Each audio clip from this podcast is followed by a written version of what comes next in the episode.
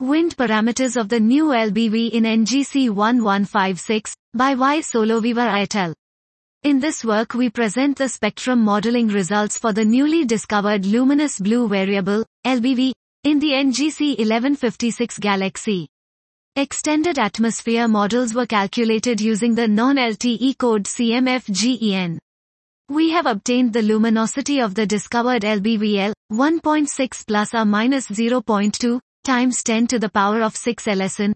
Effective temperature TEF equals 7.9 plus or minus 0.4 kk and mass loss rate DOTF 0.5 equals 8.2 plus or minus 1.0 times 10 to the power of minus 4 MSUNYR1. The hydrogen abundance in the wind is approximately equals 20. This was wind parameters of the new LBV in NGC 1156 by Y. Solovyeva et al.